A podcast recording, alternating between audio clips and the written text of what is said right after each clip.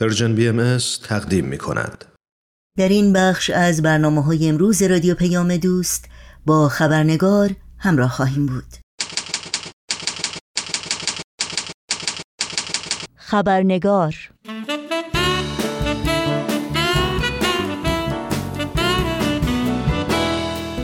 و ما دیگری در سرزمین خویش مستندی است ساخته فرید حایرینژاد، فیلمساز شناخته شده ایرانی کانادایی که در اون پاره‌ای از فشارها و آزار و اذیت‌هایی رو که مقامات جمهوری اسلامی در طی چهل و چند سال گذشته بر شهروندان بهائی روا داشتند و تلاش‌های حکومت به منظور نابود کردن جامعه بهائی در این کشور رو به تصویر می‌کشه.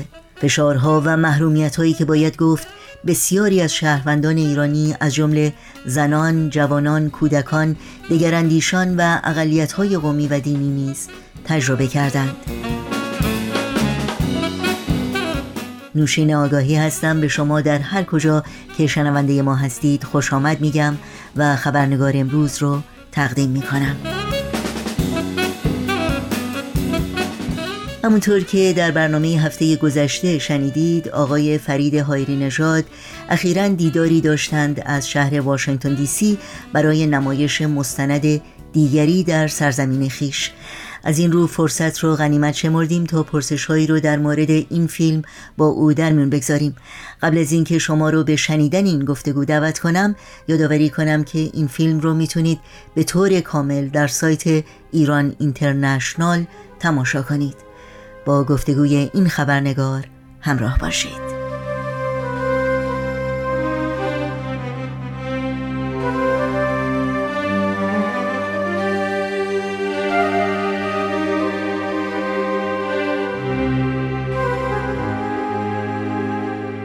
آقای فرید حایرینژاد، به برنامه خبرنگار بسیار خوش آمدین. ممنون از دعوتتون هستم. تشکر میکنم. خیلی ممنون. امروز راجع به مستند خوب شما دیگری در سرزمین خویش صحبت میکنیم. شاید در شروع بد نباشه که از شما یک معرفی رو در مورد این فیلم بشنویم و اینکه ایده این فیلم به طور کلی از کجا سرچشمه گرفت. در مجموع توی این فیلم من سعی کردم شرایط جامعه بهایی ایران رو در وضعیت کنونی توضیح بدم و خب طبیعتاً لازم هستش که این رو توی کانتکست قرار داد و کمی از گذشته، از اینکه از کجا ظاهر شد، از کجا به وجود اومد، چه اتفاقاتی افتاد و به چه شکل این آیین رشد کرد و الان تحت چه فشارهایی هستش. ایده از اونجایی آغاز شد که من دیدم خبرهای زیادی در رابطه با این جامعه بهایی وجود داره و این خبرها چه در روزنامه ها چه در اینترنت یا اخبار منتشر می شد به این مضمون که یا دستگیر شدن تعدادی از بهاییان، یا محکوم شدن تعدادی از بهاییان، یا اجازه کار ندارند، یا از مشاغل اخراج شدن، کسبه ها کارشون از دست میدن، مغازه هاشون بسته میشه، اجازه تحصیل ندارن.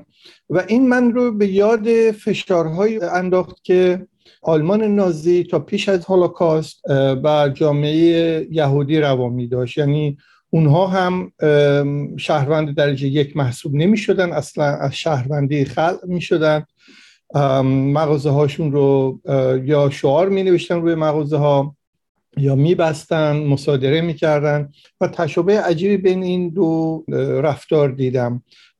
رفتاری که آلمان نازی با یهودی ها برای از میان بردنشون در حقیقت داشت و رفتاری که جمهوری اسلامی متاسفانه با پیروان آیین بهایی داره. و این در حقیقت دلیلی شد که من بیشتر جستجو بکنم، تحقیق بکنم و منجر به ساخت همین فیلمی که الان در خدمتون هست شد. خیلی ممنونم. میدونم که شما سالهاست خارج از ایران زندگی میکنید، ولی خب در ایران به دنیا آمدید، اونجا مدرسه رفتید، در جامعه ایران هم زندگی کردید برای سالها. اون موقع اطلاعات شما در مورد جامعه بهایی یا آیین بهایی چی بود و چه نگاهی داشتید به این جامعه؟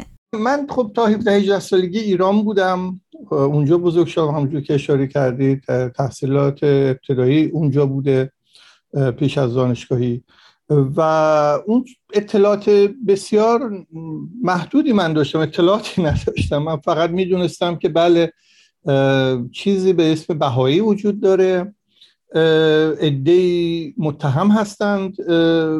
وقتی میگم متهم تو گیومه میذارم، متهم به بهایی بودن هست، برای اینکه بار منفی داشت وقتی میگفتن کسی بهایی هستش، سیونریه، یعنی بهاییت یک جورایی تو این مایه ها تلقی میشد، انگار یک محفل فراماسیونری زیرزمینی عجب غریب هستش و در همین حد و توجه خاصی نداشتم، اطلاع خاصی هم نداشتم.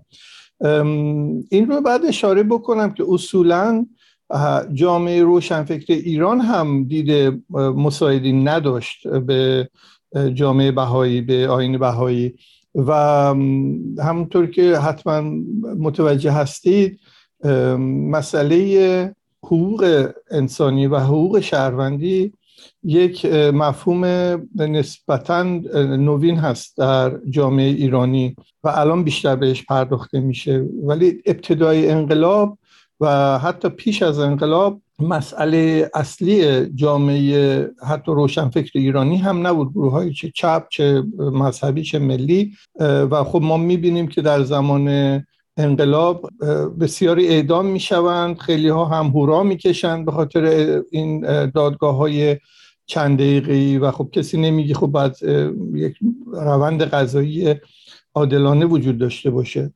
اینه که رسیدن به مسائل, مسائل در حقیقت بهاییان در اولویت هیچ یکی از گروه ها و احزاب سیاسی یا روشنفکران نبوده و این مسئله باعث شده که این خشونت به شکل مخفی ادامه پیدا بکنه و خب این باعث شرمندگیه که ما اطلاع نداشتیم یا نمیخواستیم بدونیم از رفتاری که حکومت به شکل شدیدی با این جامعه جامعه‌ای که بخشی از ما بود و ما بخشی از اون هستیم، به اصطلاح اون خشونت‌ها رو روا می‌داشت. جامعه ایران خیلی تغییر کرده از زمانی که همونطور که شما به خوبی توضیح دادید نقض حقوق شهروندان بهایی و بسیاری از شهروندان دیگه باید گفت پشت دیوارها صورت می گرفت و جامعه جهانی آگاهی نداشت از این انسان ستیزی که بر قشری از جامعه روا داشته می شد. این تغییر رو چگونه باید تعبیر کرد؟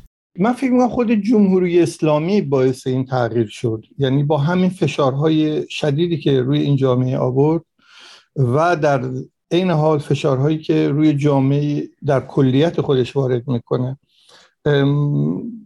جامعه ایران همجور که میبینین همه ماها در یک آتشی داریم میسوزیم. سهیل کسی که در این فیلم بود اینو خوب توضیح میده، گویی همه ما در یک آتشی در حال سوختن هستیم به خاطر بی‌توجهی حکومت ایران به مسائل اجتماعی شهروندان خودش، به مسائل اقتصادی شهروندان خودش. خب مردان در یک شرایطی مشکلاتی دارن، زنان بسیار بدتر در شرایط بسیار بدتری هستن، نیمه از به حقوق مردان رو دارن. اقلیت‌ها باز هم کمتر هستن. اگه زن باشی و یک اقلیت اقلیتی باشی، اقلیت جنسی باشی، اقلیت قومی باشی، اقلیت مذهبی باشی، شرایط بسیار دشوارتری داری و که میرسه به جامعه بهایی که خب حکومت ایران سعی داره این جامعه رو از همه چیز محروم کنه و از از اقتصاد، از به اصطلاح رونق اقتصادی بندازه این جامعه رو، از تحصیلات، از دانش محرومشون بکنه و اصولا از تمام حقوق شهروندی که بدتر از رفتاری که با اقلیت‌های دیگه داره و با خود جامعه ایران داره. برای همین جامعه ایران در وهله اول من به نظرم میاد که دیگه باور نمی‌کنه این تبلیغات ضد بهایی رو. از سوی دیگه وقتی آشنا میشه بیشتر با جامعه بهایی میبینه که خب اینها هم انسان‌هایی هم مثل خود ما. من اصلا بعدم میاد وقتی میگم مثل خود ما، انگار که مثلا ما چیزی هستیم اونها چیز دیگه ایه و و به این ترتیب معلوم ما میبینیم الان یک کسبه بهایی که راهی نداره، با تمام تحصیلاتی که داره، با تمام دانشی که داره، نمیتونه وارد نمیتونه یک شغل دولتی بگیره، مجبور بره مغازه‌ای باز بکنه، مغازه‌شو پلمپ میکنن. و اینه که مردم یک همدردی با هم پیدا کردن و متوجه شدن که درد یکیه، مرهم هم یکیه، و امیدوارم مرهم به دست بیاد، هم همون چیزی که الان میبینیم زنان ایران بالاخره تغییری به وجود بیارن و مردم پشت اونها ایستادن. پیام شما به کسایی که در حوزه کاری شما هستن چی هست در مورد توجهی که میشه به نقض حقوق بشر کرد در جامعه و آگاهی رسانی کرد؟ هیچ مسئله‌ای رو به عقیده من نبایستی ام ام بذارید اینجوری بگم، من فکر می‌کنم به اولویت‌ها بایستی پرداخت. یعنی لزومی نداره حتما ما منتظر باشیم کسی اعدام بشه، کسی کسی رو از کار بیکار بکنن، کسی، میدونید، منتظر یه خبر بریکینگ نیوز نباید باشیم تا بپردازیم به یه مسئله، یا فکر نکنیم که خب حالا الان شرایط اینه که این موضوع مهم نیست، باید به موضوع دیگه‌ای پرداخته بشه.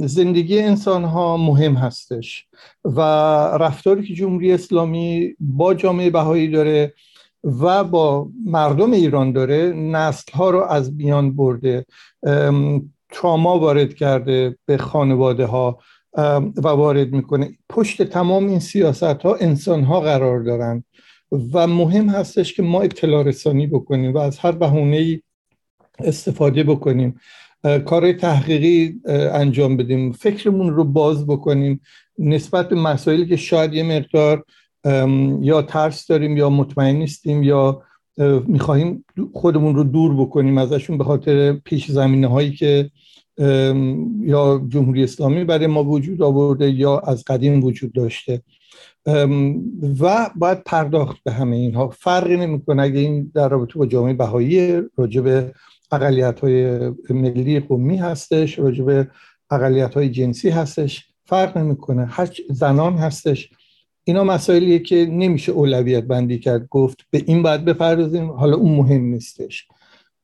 و به هر حال رکن چهارم هست میدیا، رسانه‌ها، و باید این اطلاع رسانی رو، این تحقیقات رو انجام بدن، اطلاع رسانی بکنن، مردم بیشتر آگاه بشن و در نتیجه مسئولین رو مسئول بدونند و بخوان که پاسخگو باشند.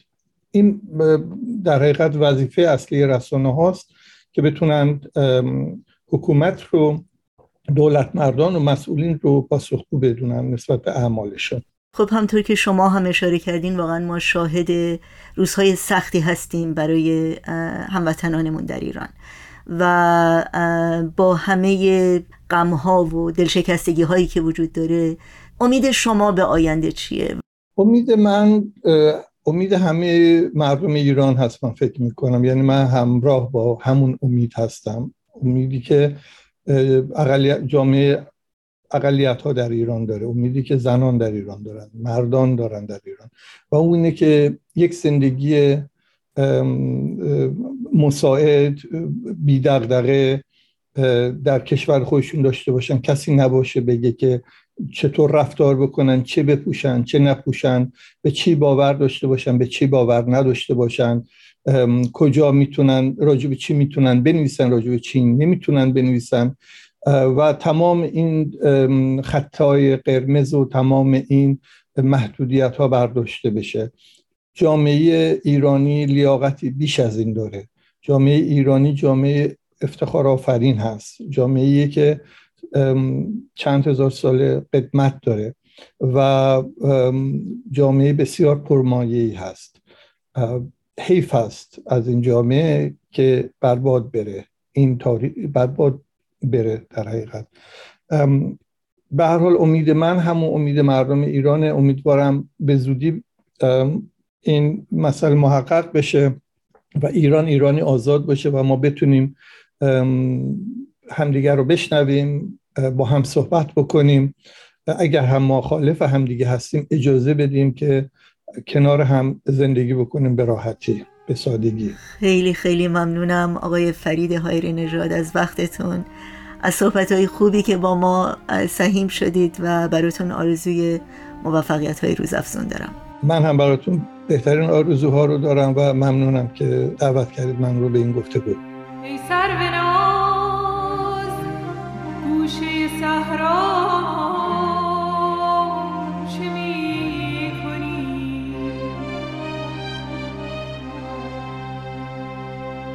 بی کس غریب یک بود تنها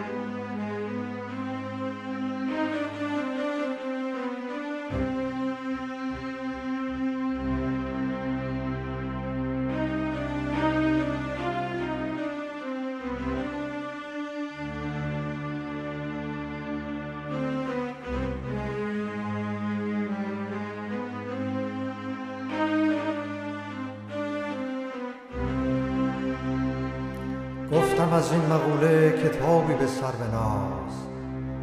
آهی کشید و گفت که با ما چه می کنی؟ ما آن بلا کش به جفا صبر کرده ایم، ای بی هنر تو ای به شکیبا چه می کنی؟ از عشق باغبان سر پای ایستاده ایم، دل مرده را بگوی که غوغا چه می کنی؟ در خاک عشق ریشه پنهان دوانده ایم، ای تون باد زحمت بیجا چه می‌کنی؟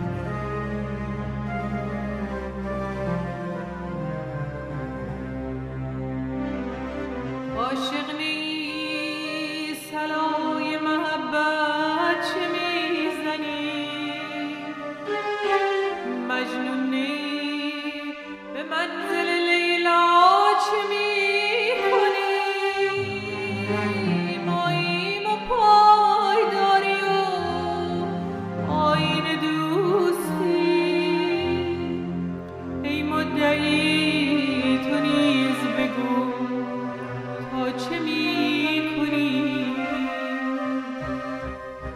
و دلیلی تو نیز بگو.